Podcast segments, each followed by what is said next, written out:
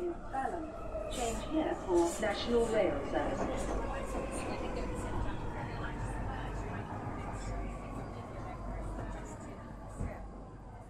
Bine ai revenit în stația Londra. Eu sunt Manuel Cheța de la manuelcheța.com și tu asculti podcastul Un român în Londra. Suntem de data aceasta la episodul numărul 248 denumit O rază de soare din direcția Brexit. N-aș fi crezut să zic asta, dar nu neapărat din direcția Brexit, ci legat de procesele din jurul Brexitului.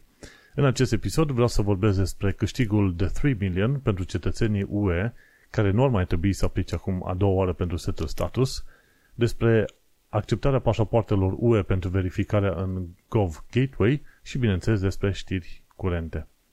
Ca un mic anunț, podcastul de față este partea Think Digital Podcast Network și mă găsești pe Podbean, iTunes, Spotify, pe radio.com, pe Chris Media și pe YouTube. Care fiecare dată fac recomandări de cărți. The Brain, de David Eagleman, este e-book-ul pe care îl citesc când mă duc la muncă și când mă întorc. De-aia, dar fiindcă nu merg în fiecare zi la muncă și novelitatea nu e foarte lungă, cartea asta încă e în lista mea de probabil luni sau săptămâni întregi.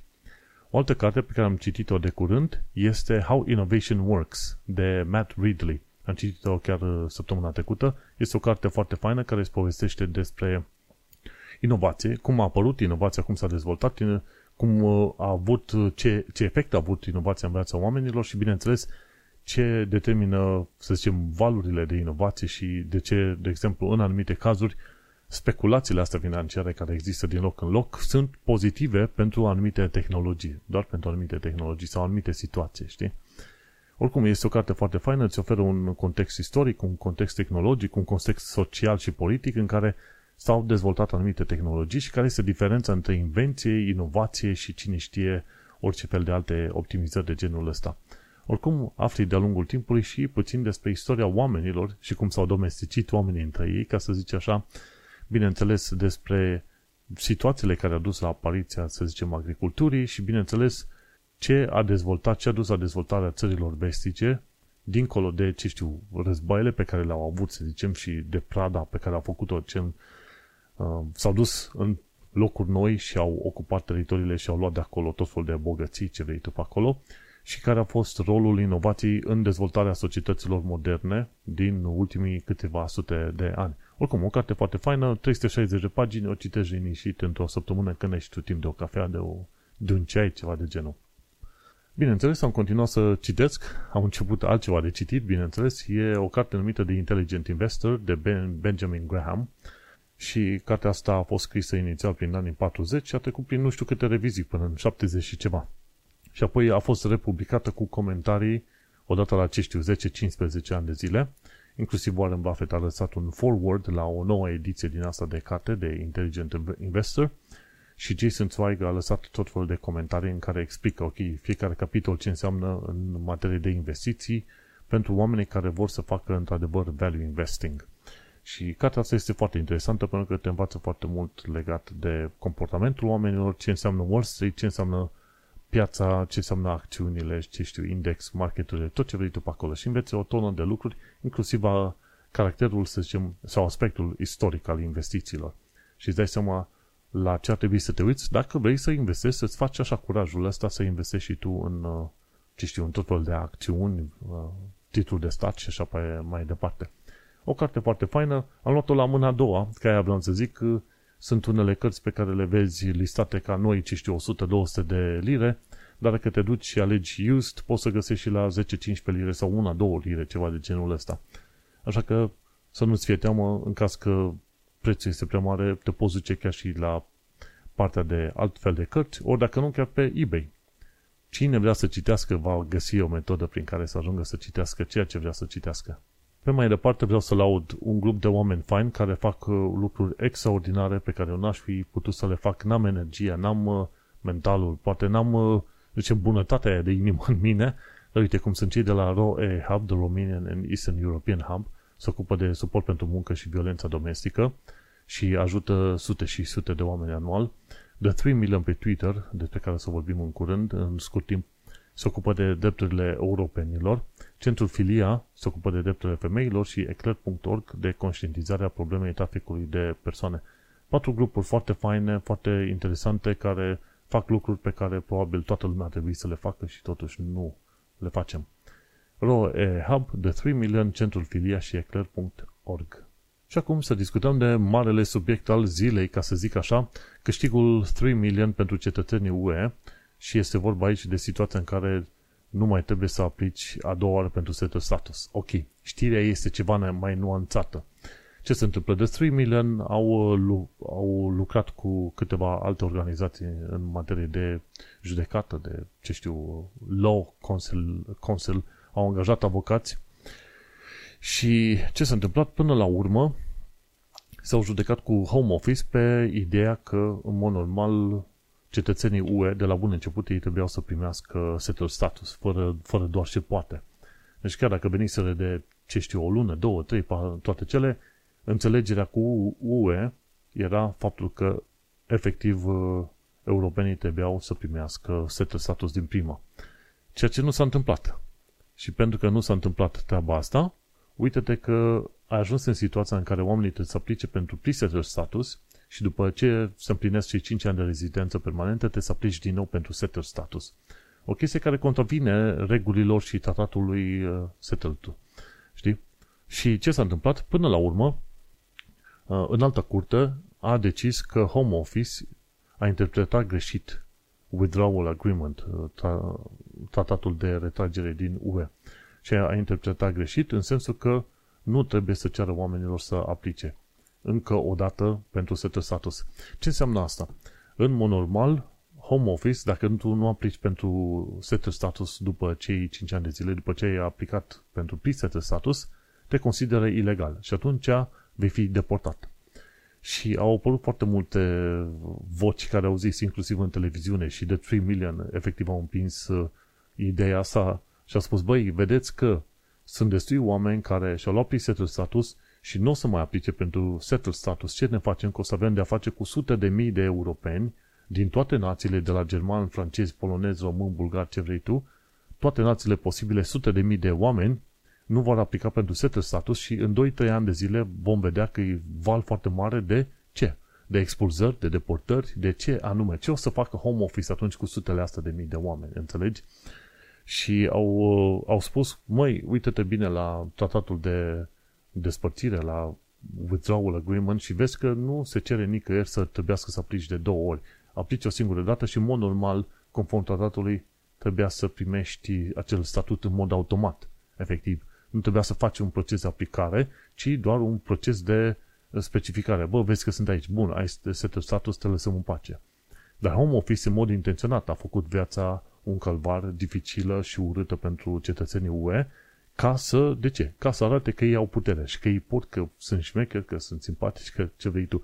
Din punct de vedere legal, Home Office a încălcat aici regula withdrawal, dar în mod normal Home Office nu are nicio problemă să încarce propriile legi ale UK-ului, înțelegi? Când, când îi convine, le încalcă fără niciun fel de bani și pe aia rămâne să te judeci cu ei până ți ochii din cap, înțelegi?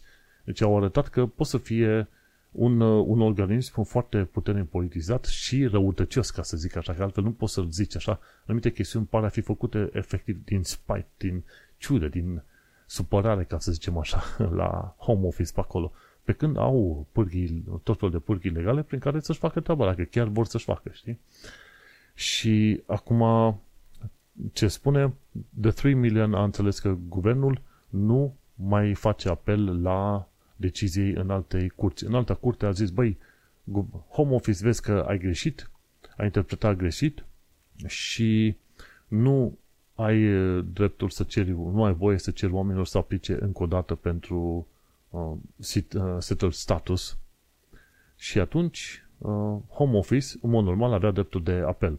Se pare că până la urmă Home Office a zis că nu va apela această decizie, ceea ce înseamnă că guvernul este acum obligat să implementeze schimbări în, uh, în modul de, în ghidul de, efectiv de aplicare la setul status, în caseworker guidance și tot ce vrei tu pe acolo, guvernul este obligat să aplice acele schimbări în momentul de față. Conform judecății date de către înalta curte din UK. Acum întrebarea vine, ok, ce se faci? Nu mai aplici pentru setul status dacă e momentul să aplici sau ceva? Ei, până nu s-au actualizat acele ghiduri. Până regulile interne de la home office nu au fost aplicate, până nu a fost anunțat public pe la televiziuni și pe la toate grupurile posibile și imposibile că noile reguli au fost aplicate, tu va trebui să mergi pe vechile reguli. Și asta înseamnă, dacă, să zicem, săptămâna asta sau cealaltă trebuie să aplici pentru setul status, că îți expiră cei 5 ani de zile, tu trebuie să aplici pentru setul status înainte de expirarea celor 5 ani de pre-settled. Deci dacă trebuie să aplici în perioada asta, aplică. Nu te lăsa în baza că cumva pe viitor o să fie. Pentru că ce se întâmplă?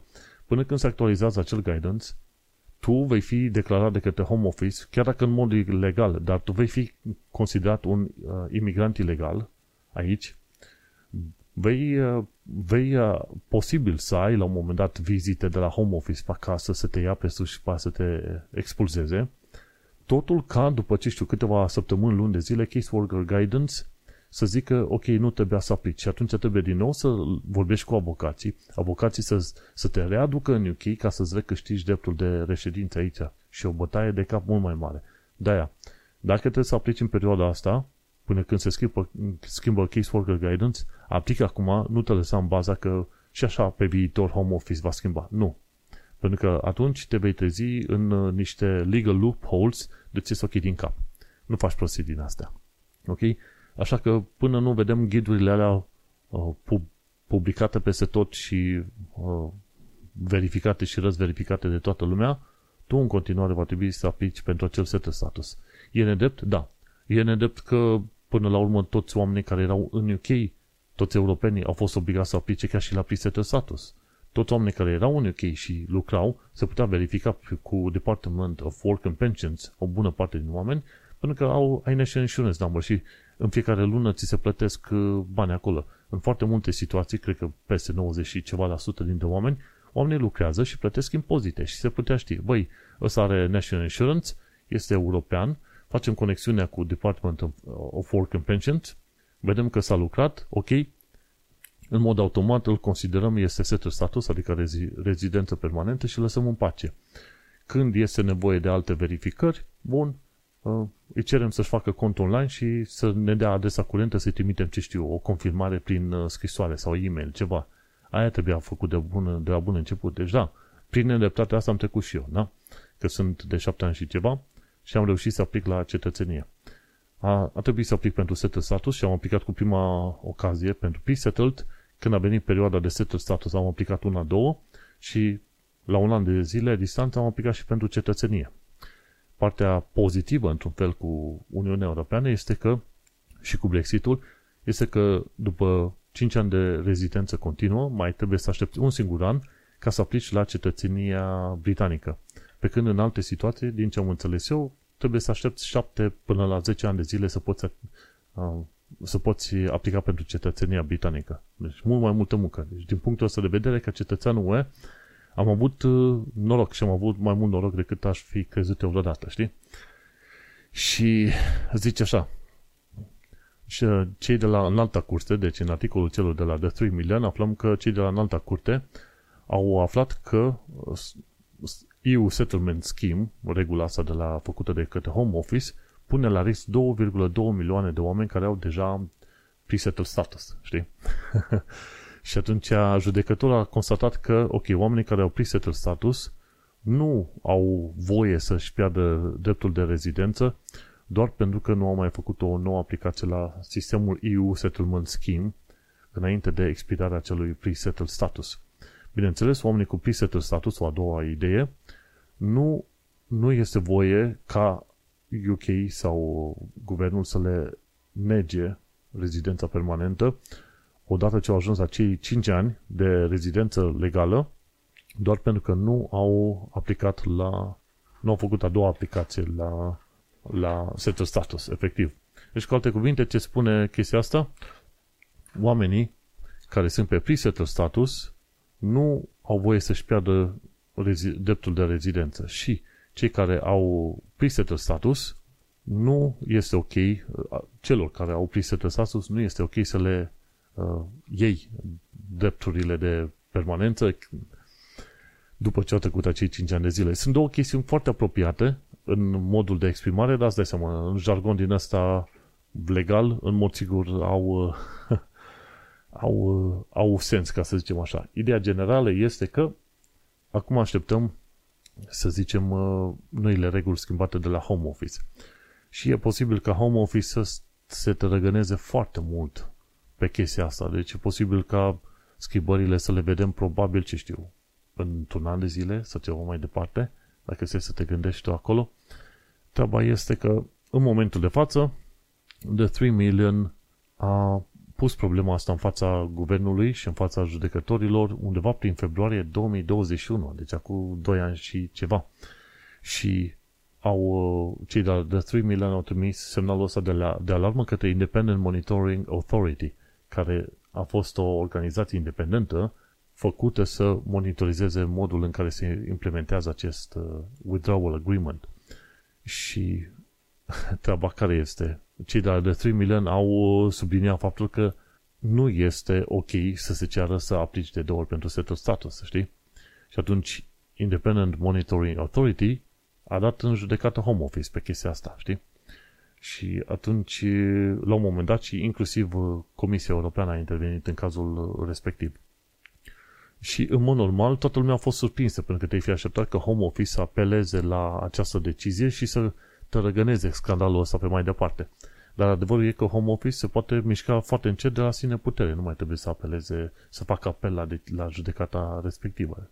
Așa că, chiar dacă sunt obligați acum cei de la Home Office să implementeze noul ghid, cine știe când, când vor face aceste reguli. Probabil va dura un an sau doi ani de zile. Cei de la Home Office zic, uh, cei de la The 3 Million speră foarte tare ca uh, cumva Home Office să, să-și fi dezvoltat o conștiință umană sau ceva.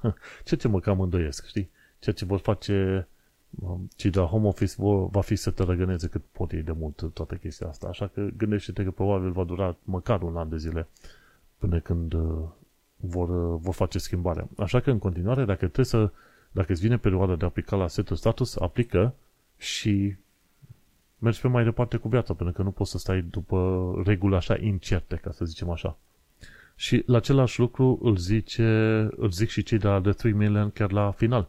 Zice, chiar dacă așteptăm ca aceste modificări să fie făcute, în continuare va trebui să aplicați. Și la fel aș fi zis eu chiar dacă nu citeam articolul ăsta. Dar, uite, e potrivit titlul și spune, ok, o rază de soare din direcția Brexit. Nu neapărat din direcția Brexit, pe cât e pe mai departe de la Independent Monitoring Authority și de la The 3 Million. E un lucru foarte bun. Tot de la The 3 Million am aflat de curând despre faptul că se acceptă acum pașapoartele UE pentru verificarea în Government Gateway. Care este treaba? Înainte, dacă vrei să faci, să-ți deschizi un, uh, ce știu, înainte însemnând acum 2 ani de zile, chiar pe perioada pandemiei, dacă vrei să-ți deschizi un PFA, trebuia la un moment dat să te verifice cei de la HMRC, să-ți confirme identitatea. Și îți puteau confirma identitatea doar dacă aveai pașaport britanic sau condus de permis de conducere britanic, atât. Și altfel zice, dacă nu aveai astea, documentele astea, trebuia să suni la HMRC ca să confirmi identitatea și probabil că îți cereau la un moment dat să trimiți buletinul, pașaportul, ce vrei tu către ei ca să confirme. Ori mai nou, Identitatea se poate confirma în mai multe moduri. Pașaport UK sau internațional, permis de conducere UK, payslips ori P60, self-assessment, tax credit și, bineînțeles, cu credit record. Deci se pot uh, verifica mai multe moduri acum, dacă vrei să iei legătura cu HMRC și să-ți faci un fel de gateway account. Dacă vrei să comunici online și să afli tot felul de detalii online, mai devreme să mai târziu tot îți trebuie un gateway account. Și uite, e bine că în sfârșit se poate face verificarea asta fără să trebuiască neapărat să suni la ei. Partea enervantă cu sunatul e că s-ar putea să aștepți chiar și o oră la rând până se rezolvă problema. Așa că e bun, e un alt semn bun văzut, adică știre bună primită de, de la tipii ăștia, de la The 3 Million pe Twitter. Te duci pe twitter.com slash The 3 cu 3 million și acolo găsești tot felul de statusuri și tot felul de chestii pe care le dau ei adesea. Știi cum e după dezastrele pe care le tot vedem prin știri și prin ce am trecut noi ca europeni și noi ca oameni, așa, în ultima perioadă, chiar aveai nevoie de niște știri pozitive și uite că au venit într-un final. Și atunci, uite-te că în sfârșit, cel puțin pe linia cu Brexitul, se văd niște lumini, o rază de soare undeva din direcția Brexitului. Unde va fi raza aia și cât de repede ajungi la sursa ei, e bine, asta nu știu, n-am cum să zic. Dar, uh, nu. Ideea este că, până la urmă, efectiv, uh, cum îi zice, efectiv se va face o oarece dreptate în toată povestea asta. Brexitul a fost construit în mare parte pe minciună. Nu zicem că nu aveau dreptate UK-ul pe anumite teme, dar uh, în mare parte a fost construit pe minciună. Dar nu. Hai să mergem pe mai departe în această primă parte a podcastului și vorbim de viața în Londra și în sănătate. Pe tot felul de canale tot aud și de la mai multe surse aud că ambasada României face treburi bune. De la modul în care reușește să ajute cu pașapoartele, să trimită pe mai departe către oameni. De la diversele întâlniri pe care le are ambasadoarea română cu tot felul de oameni și reprezentanții comunităților locale și, bineînțeles, de la, inclusiv la faptul că mi se pare că ambasada României la Londra este singura din lume care permite voluntariat. Adică unii oameni care vor să ajute, le este permis să voluntarieze acolo, să ajute în tot felul de probleme, în special la consulat, mi se pare, cu pașapoarte și așa mai departe. Bineînțeles, se fac verificări, nu oricine se poate duce acolo. Dar e, se pare, din ce am înțeles eu, ambasada României din Londra este cam cea mai modernă și mi se pare și cea, cea mai mare, cumva, ambasadă, ca să zicem, din lume, pentru că cei mai mulți români au ajuns să fie, de fapt, în UK. Comparativ cu oricare altă țară, cei mai mulți români sunt, de fapt, în UK. Și umblă vorba că, de fapt, al doilea oraș mare în care locuiesc românii, după București, este Londra. E prima oară ca număr de români, da? La un loc. Prima oară e București cu 2,5 milioane, după aia Londra cu vreo 4-500 de mii, după aia ar veni ce? Probabil Iașu cu 300 și ceva de mii și după aia mai veni alte orașe mai mari, Iași, Timișoara, Brașov și așa mai departe pe acolo. Așa că e interesant. Interesant că, uite, în, în Londra se fac chestii foarte faine. Bineînțeles, este și Institutul Cultural Român, unde au loc tot felul de meetinguri de carte, de teatru, de film și pe probleme sociale, economice și de comunitate. Dar uh, uite că e bun. E bun de văzut că ambasada României este proactivă și este deschisă, să zicem, colaborărilor și, bineînțeles, și cererilor din partea comunității. Un lucru foarte bun. Tot la viața în Londra și în sănătate, aflăm că Darth Vader, Darth Vader a ieșit la pescuit cu un light sword. Sau undeva în Londra, dacă te duci la Royal Exchange, în City of London, o să-l vezi pe Darth Vader cum stă pe o margine și pescuiește. E o statuie cu Darth Vader și are un lightsaber cumva rotunjit și folosit pe post de uh, pescuitoare, cum îi zice. și este o instalație de artă făcută de către artistul olandez Stre, cum îi zice, Stretand, Stretard Frankly și a fost creată pentru ediția universală a uh, Amsterdam Light Festival pentru 2021 și e foarte interesant, ci că pescuiește, dar de fapt Darth Vader pescuiește în aer. Și la Royal Exchange este, este chiar deasupra unui uh, restaurant pus pe marginea unei, uh, unei uh, cum să zic, unei uși, unei legi, cum zice. Uite, eu nu mai știu limba română, frate, cum trebuie. Pe marginea unei bariere, ca să zicem așa. E foarte interesant. La fel cum uh, m-am mirat și eu. Zic, măi, de ce să stea Darth Vader să pescuiască când își da cu puterea forței putea scoate peștii din apă? Dar, cine știe, poate Darth Vader are și el un montaj sau de a se relaxa. Foarte interesant. și o altă chestie pe care o vezi în uh, Londra, cât costă să schimbi un semn de metrou într-o stație anume? La un moment dat, cei de la Amazon au făcut uh, de fapt nu cred că Amazon, cred că e Warner Brothers, nu mai știu exact cine era, cu uh, Piccadilly Line, semnul de la Piccadilly a fost schimbat în Picard Dilly. Picard, pentru că e noua serie SF Star Trek Picard, știi? Și să căutăm acum Picard, Picard, Picard. Bun. Și ce, m-a, ce am aflat că poți să plătești niște bani către TFL să schimbi acele rondele în uh, stilul și în brandul în care vrei tu. De exemplu, la un moment dat, în ianuarie 2020, Amazon a plătit 250.000 de lire pentru a redenumi Picard, Piccadilly Circus în Piccadilly Circus cu semnul ăla de Star Trek insignia. cu semnul ăla de Star Trek foarte fain pe acolo, Piccadilly Circus. Și s-a plătit, au plătit 250.000 de 250.000 de lire pe chestia asta, dar uh, mai, au mai fost alte firme, gen Prada, a plătit 85.000 pentru a schimba stațiile, adică modul în care sunt destinate acele insignias la Marble Arch, Oxford Circus și Tottenham Court Road. Și au mai fost alte situații de genul ăsta în care, de exemplu, 800 de mii au fost plătiți pentru, uh, cum îi zice, Tube Map. Întregul Tube Map fusese la un moment dat modificat din 1200, cum îi zice? Da. Este vorba de faptul că Detol la un moment dat a cheltuit de fapt 900 de mii, ci 2 milioane pentru a distribui 1300 de hand sanitizers în 2020. Și în felul ăsta și-a făcut și reclamă cu ocazia asta. Foarte interesant. Ideea e dacă ai niște bani, la un moment dat poți să faci tu parte din istoria Londrei, ca să zicem așa. Mă așteptasem ca semnul ăsta cu, pica, cu Piccadilly să fi costat mai mult, dar totuși 250 de mii e ceva. și a fost acolo probabil cam pe un an de zile, dacă stai să te gândești așa. Știi, în, ane, în alte situații uh, se plătește pentru, ce știu, câteva zile. De exemplu, Prada a plătit 85 de mii, dar pentru 6 ore ca să a, a preluat control asupra stațiilor respective cu tot felul de lumini și postere și ce vrei tu pe acolo.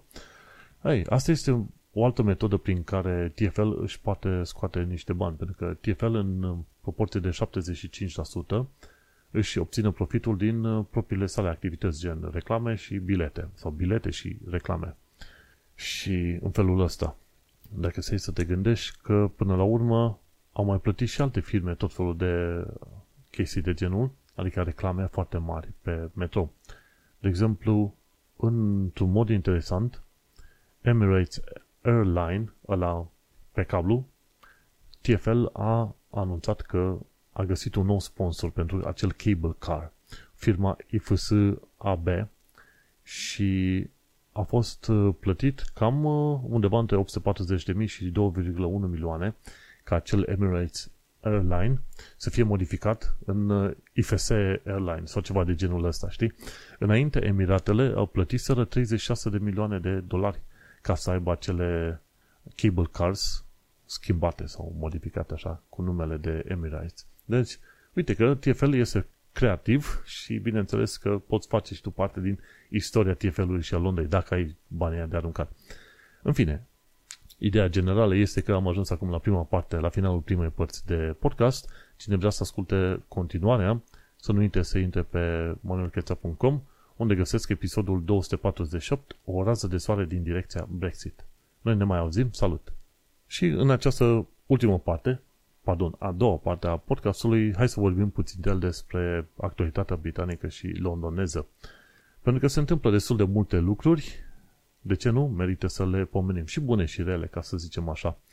Și ce am aflat de curând este că este faptul că cei de la Prospect Union, de sindicatul Prospect, au creat un formular prin care poți să spui să iei legătură cu, cum îi zice, să trimiți un e-mail către membrul din Parlament din zona ta. Introduci codul poștal, pe UK bineînțeles, și după ce ai introdus codul poștal, atunci introduci și detaliile tale, gen nume, adresă, e-mail și atunci zici, domnule, dragă parlamentar XYZ, uite-te că nu sunt ok cu uh, noul proiect de, le- de lege de la guvernul UK, numit Retain EU Law.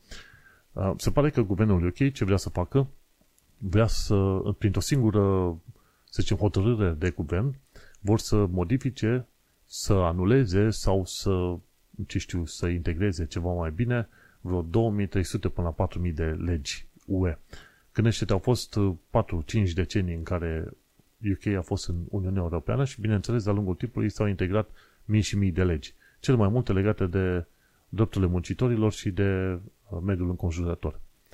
Ei, acum, într-un singur an de zile, se pare că guvernul UK vrea să treacă prin toate acele legi și o parte dintre ele să le anuleze, o parte să le reține, să le modifice. Deci, într-un singur an de zile.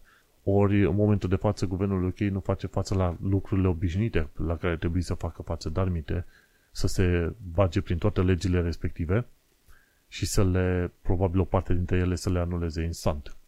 Tocmai de aceea am trimis și eu și mulți alții prin formularul celor de la prospect, trimiți, băi, uite, asta e postcode-ul meu, trimite un e-mail din partea mea și spune, băi, nu este bine ca guvernul UK să se bage și să facă așa mii și mii de legi dintr-o dată, în termen de un an de zile, să le taie, să le hăcuiască, să facă cum vor ei pe acolo.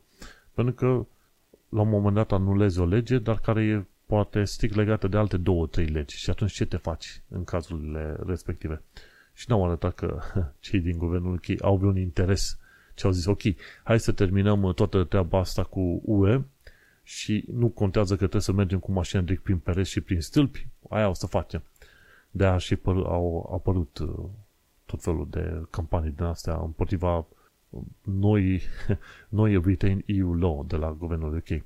Bun, ce mai aflat de curând e că avem un tomato shortage și este și rație la verdețuri. Am mai trecut prin chestia asta cu un an, cu doi ani de zile, în ultima perioadă se, se întâmplă cam, cam o dată pe an tot se întâmplă ca magazinele să trebuiască să facă rații la tot felul de efectiv vedețuri. Undeva printre primăvară, iarnă spre primăvară, spre vară, cam, a, cam așa o să pățești. Și se pare că o să mai dureze treaba asta, pentru că și Brexitul are un efect. Nu e numai Brexitul, dar și Brexitul. Un efect mare l-a avut faptul că energia a costat mult mai mult și atunci o bună parte din uh, deținătorii de sere din UK n-au avut suficient de mulți bani să întrețină acele sere și le-au murit o mulțime de plante, una la mână. A doua la mână este faptul că sunt costuri mai mari în genere de obținerea celor produse.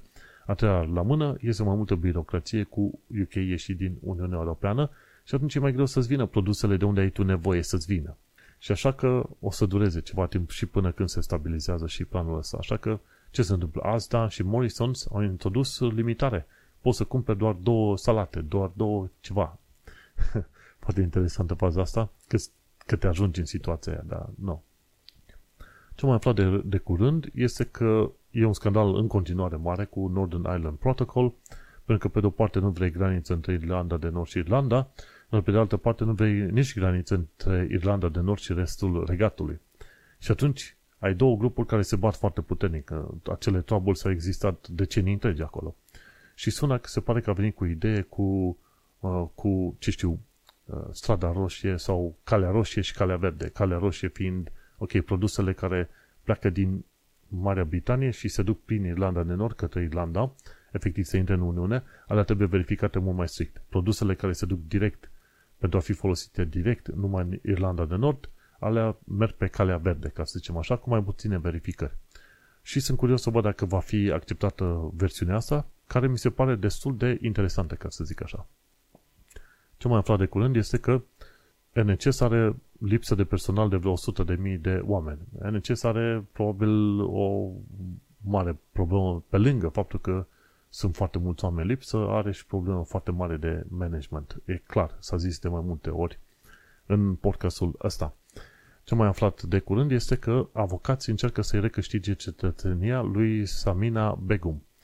Ei zic că ea a fost traficată și că, în mod normal, ea, dar fiindcă s-a născut în UK, chiar dacă este acuzată de terorism, că s-a dus în, prin Turcia, deci la 15 ani s-a dus în Turcia și din Turcia s-a dus în Siria, teoretic să se căsătorească cu luptători ISIS, ei bine, avocații încearcă să recâștige cetățenia pentru că Home Office i-a anulat cetățenia. Și a zis, aha, te-ai dus acolo, ai vrut să faci chestiuni teroriste, atunci, la 5 ani, da? Atunci îți tăiem cetățenia. Ori chestia asta a fost întotdeauna o, o fază foarte îndoielnică și foarte ciudățică. De ce? Pentru simplu fapt că ea a fost născută și crescută în UK. Deci da, nu pusese piciorul în afara UK-ului, cred că cu niciun fel de ocazie. Și atunci, când uh, atacurile teroriste sunt create și, să zicem, uh, făcute de către cetățeni UK în UK, le, le iei cetățenia pe, doar pe motivul că părinții lor nu erau din uh, născuți în UK, nu? Și atunci avocații și zis, băi, nu este ok să tratăm uh, anumiți cetățeni ca cetățeni de mâna a doua, dacă fac rele, un cetățean obișnuit, din generații vechi să vechi, dacă face un atac terorist, îl bagi la închisoare pentru foarte mulți ani și gata, nu? De ce atunci, pentru un alt cetățean care s-a născut și a crescut aici, care face un lucru la fel de rău, îl, îi tai cetățenia și îl arunci din stradă. E ca și cum tu ai exportat problemele tale către alte țări. Și probabil că dacă ți să urmărești podcastul Free Migration Podcast și tot fel de chestiuni legate de imigrație și de la bucaz de imigrație, o să-ți dai seama că toată lumea zice la fel. Băi, a, maj, marea majoritate a atacurilor teroriste în UK a fost făcute de către cetățeni britanici. Nu contează care e background-ul lor, ok? Născuți și crescuți în UK. Home Office să-și rezolve problemele locale, nu să ia problema aia și să o arunce în, în brațele altor țări. Lasă-i că alții se vor descurca. Și asta e, cum se zice în engleză, the reliction of duty. Și în principiu Home Office a făcut tot fel de chestii, așa, pe șesache de foarte multe ori. Aha, nimic, așteptăm să plece din țară, pac îi tăiem cetățenia și când se revine spune gata, ți-am luat cetățenia pentru că te considerăm persoană non grata sau ce vrei tu. Și cum ziceam și în episoadele trecute, în felul ăsta se creează un fel de uh, clasă a cetățenilor. Cetățenii din moș moș clasa 1, cetățenii naturalizați clasa 2. Pentru că există, pe măsură ce trec ani, din ce în ce mai multe motive pentru care cetățenia cerul prin naturalizare și a copiilor lor poate fi îndepărtată, știi? Poate să fie doar chestiunea alea împotriva interesului statului. Păi, stai, prietene, că dacă la un moment dat guvernul UK devine foarte de extremă dreapta și tu critici în mod normal, băi, sunt corupți acolo, ăla ar putea fi interpre- interpretat ca fiind uh, antiguvernamental, anti-stat și atunci, ok, îndepărtăm, trebuie să îndepărtăm cetățenia, ok? Ori acolo e o problemă mare și UK e cam mare problema asta cu îndepărtarea de cetățenie, înțelegi? Și am mai discutat-o de mai multe ori pe podcast, în podcastul ăsta. Bun, ce aflu de curând de la Tim Hartford, care e economist, este că situația economică este destul de rea în UK. Zice, măi, nu este Project Fear, este chiar pe bune. Știi? Și atunci dacă stai să te întrebi, ok, cum, cum s-au, s-au întâmplat treburile astea? Și dacă te uiți la, la, la numere, este viața din UK chiar așa de apocaliptică și rea pe cum uh, prezic eveniment, uh, numerele și se pare că cam da. Din punctul unui de vedere unui om de știință și economist, da, Tim Hadford. Și a zis că foarte mulți oameni au probleme în a-și plăti pentru chestiunile de bază, gen mâncare. Unii trebuie să se decide, ok, plătesc pentru călzire sau pentru mâncare, înțelegi? Și ci că așa ceva nu ar trebui să se întâmple într-o țară ca UK-ul. într-o, într-o țară care este una dintre cele mai bogate țări. Dar ci că UK nu mai e în clubul ăla și zice că venitul mediu pe UK a scăzut sub venitul din uh, Norvegia, Elveția sau SUA. Și ci că veniturile oamenilor săraci din UK, a celor 10% din uh, partea de jos a clasamentului, sunt mai jos în UK uh, decât în Slovenia, de exemplu. Deci cei mai săraci din UK sunt chiar mai săraci decât oamenii din cei mai săraci din Slovenia. Ori asta e o chestie foarte interesantă când te uiți la diferențele astea, știi? Și zice tipul ăsta, Tim Harford, în articolul ăla, zice, măi, dacă asta se întâmplă într-o recesiune, înțelegeam și era ok, dar nu este recesiune. Ăsta este normalul. nu sunt într-o recesiune, știi? și zice că economia din UK are acceleratorul, are piciorul, piciorul pus pe accelerație la maxim și totuși abia se mișcă. Și zice, nu cred că situația este fără speranță, UK are, mar- are multe lucruri pozitive și putere, da, ea este adevărat, dar trebuie să fie rezolvă, rezolvată problema asta a economiei, știi? Și în primul rând trebuie să se recunoască faptul că există probleme. Gândește dacă cei mai săraci din UK sunt mai săraci decât în Slovenia, de exemplu, e, e o chestie foarte tristă, știi? Mai ales când te gândești că unii oameni se hotărăsc, ok, plătesc la căldură sau la mâncare. Unii oameni fiind din clasa cea mai de jos, ca să zicem, băi, ok.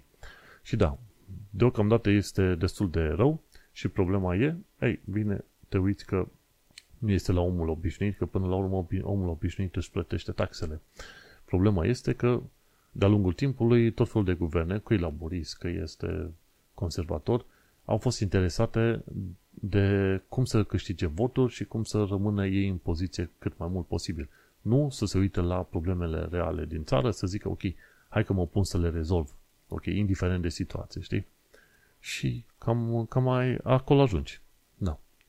Ce am aflat de curând e că COVID Inquiry a început și că se pare că foarte mulți oameni sunt, se simt ignorați. Acest COVID inquiry cred că o să dureze mulți ani de zile, pentru că e o situație extraordinar de complexă și în mod sigur în timp se va afla și numărul uh, total de oameni morți. La un moment dat, uh, oficiul pentru National Statistics, de statistică din UK, nu a mai, uh, nu a mai publicat numere de oameni care au murit de, din cauza COVID-ului.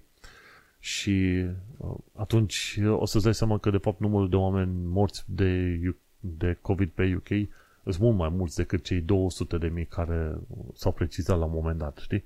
Și bineînțeles sunt tot fel de probleme legate de corupție de-a lungul timpului, de modul în care nu s-au aplicat planurile de care trebuiau aplicate la timp legate de pandemii și epidemii și ce vrei tu pe acolo. Dar acest COVID inquiry va dura probabil vreo 5 ani de zile și va afla mai multe rezultate probabil la 7 ani de zile distanță, deci prin 2030. De obicei chestiile astea durează extraordinar de mult.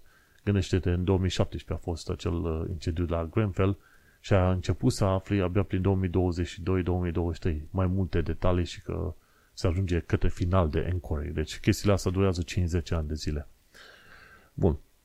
Ce mai aflat de curând e că GLA, Greater London Authority, adică efectiv Primăria Generală a Londrei, oferă masă gratuită pentru elevii din școala primară pe, tot, pe toată Londra. Și asta e un lucru important. De ce? Pentru că unde vrea ca acel copil să învețe dacă are burta goală. Și sunt destul de mulți care au probleme în perioada asta, așa că e o măsură foarte, foarte bună. Și o altă chestie foarte faină, am aflat de curând că 1600 de mile fără accidente în teste cu mașini autonome în zona Woolwich. În zona Woolwich, nu departe de Kennedy Wharf unde stăm noi, și s-au testat mașini autonome de la Nissan împreună cu Universitatea din uh, Nottingham. Și ce au, ce au reușit să afle pe 3 ani de zile, cum, au, cum s-au plimbat ei cu mașinile astea autonome de la Nissan între garaj și centrul Woolwich și înapoi, au descoperit că poți să creezi un sistem automat foarte fain, fără, care nu duce la niciun fel de accident. Și e un lucru foarte bun. 1600 de mile fără accidente este un lucru foarte bun, mai ales că Uliciu este o zonă foarte aglomerată, oamenii trec stă, străzile care cum îi apucă, foarte mulți așa, așa că este un test foarte bun. Deocamdată pe UK ai voie să folosești mașini autonome doar în uh, materie de cercetare. Nu ai deocamdată voie să folosești mașini autonome pentru transport în mod efectiv. Dar din 2025, guvernul UK vrea să vadă mai multe mașini autonome pe străzile UK-ului mașini autonome pe bune, adică să faci un fel de robotaxi, cel puțin, hai să zicem, pe zonele rurale, unde uh, autobuzele merg foarte, foarte greu sau foarte prost și sunt foarte scumpe. Și atunci, în felul ăsta ar avea rost să ai un fel de robotaxi care să duce prin uh, satele astea din uh, jurul orașelor. Și cam atât cu știrile astea. Bine că am terminat cu o știre pozitivă. Am început cu o știre pozitivă și am terminat cu alta pozitivă. Și cam atât vom vedea un an mai bun în 2023? Păi, e posibil să fie un an mai bun sau s-ar putea să fie unul dintre cei mai răi ani pe care ai văzut în viața ta sau din istorie. Efectiv, nu știi unde bate pendulul. Deși, din păcate, așa cum am pomenit acum câteva episoade, ar fi toate șansele ca la un moment dat să pornească un conflict direct între NATO și Rusia și atunci s-a, s-a, dus, s-a dus pe apa să mete orice fel de chestiune. Așa că trăim cu speranță că s-ar putea să supraviețuim anul ăsta cum trebuie. Trăim doar cu speranță. Altfel nu știu ce să zic. Între timp trebuie să ne ocupăm de viața de zi cu zi, nu? Pentru că trebuie să plătești facturile, trebuie să-ți plătești mâncarea și să continui viața, nu? Ok, am ajuns la final de episod. Acesta a fost episodul 248, unde am discutat despre faptul că cetățenii UE nu o să mai trebuiască să aplice a doua oară pentru setă status și, bineînțeles, despre faptul că pașapoartele UE vor fi, sau sunt deja, pardon, acceptate pentru verificarea în Government Gateway. Eu sunt Manuel Cheța de la manuelcheța.com și tu ai ascultat podcastul Un român în Londra. Ne mai auzim pe data viitoare. Pa, pa! Change here for National Rail Service.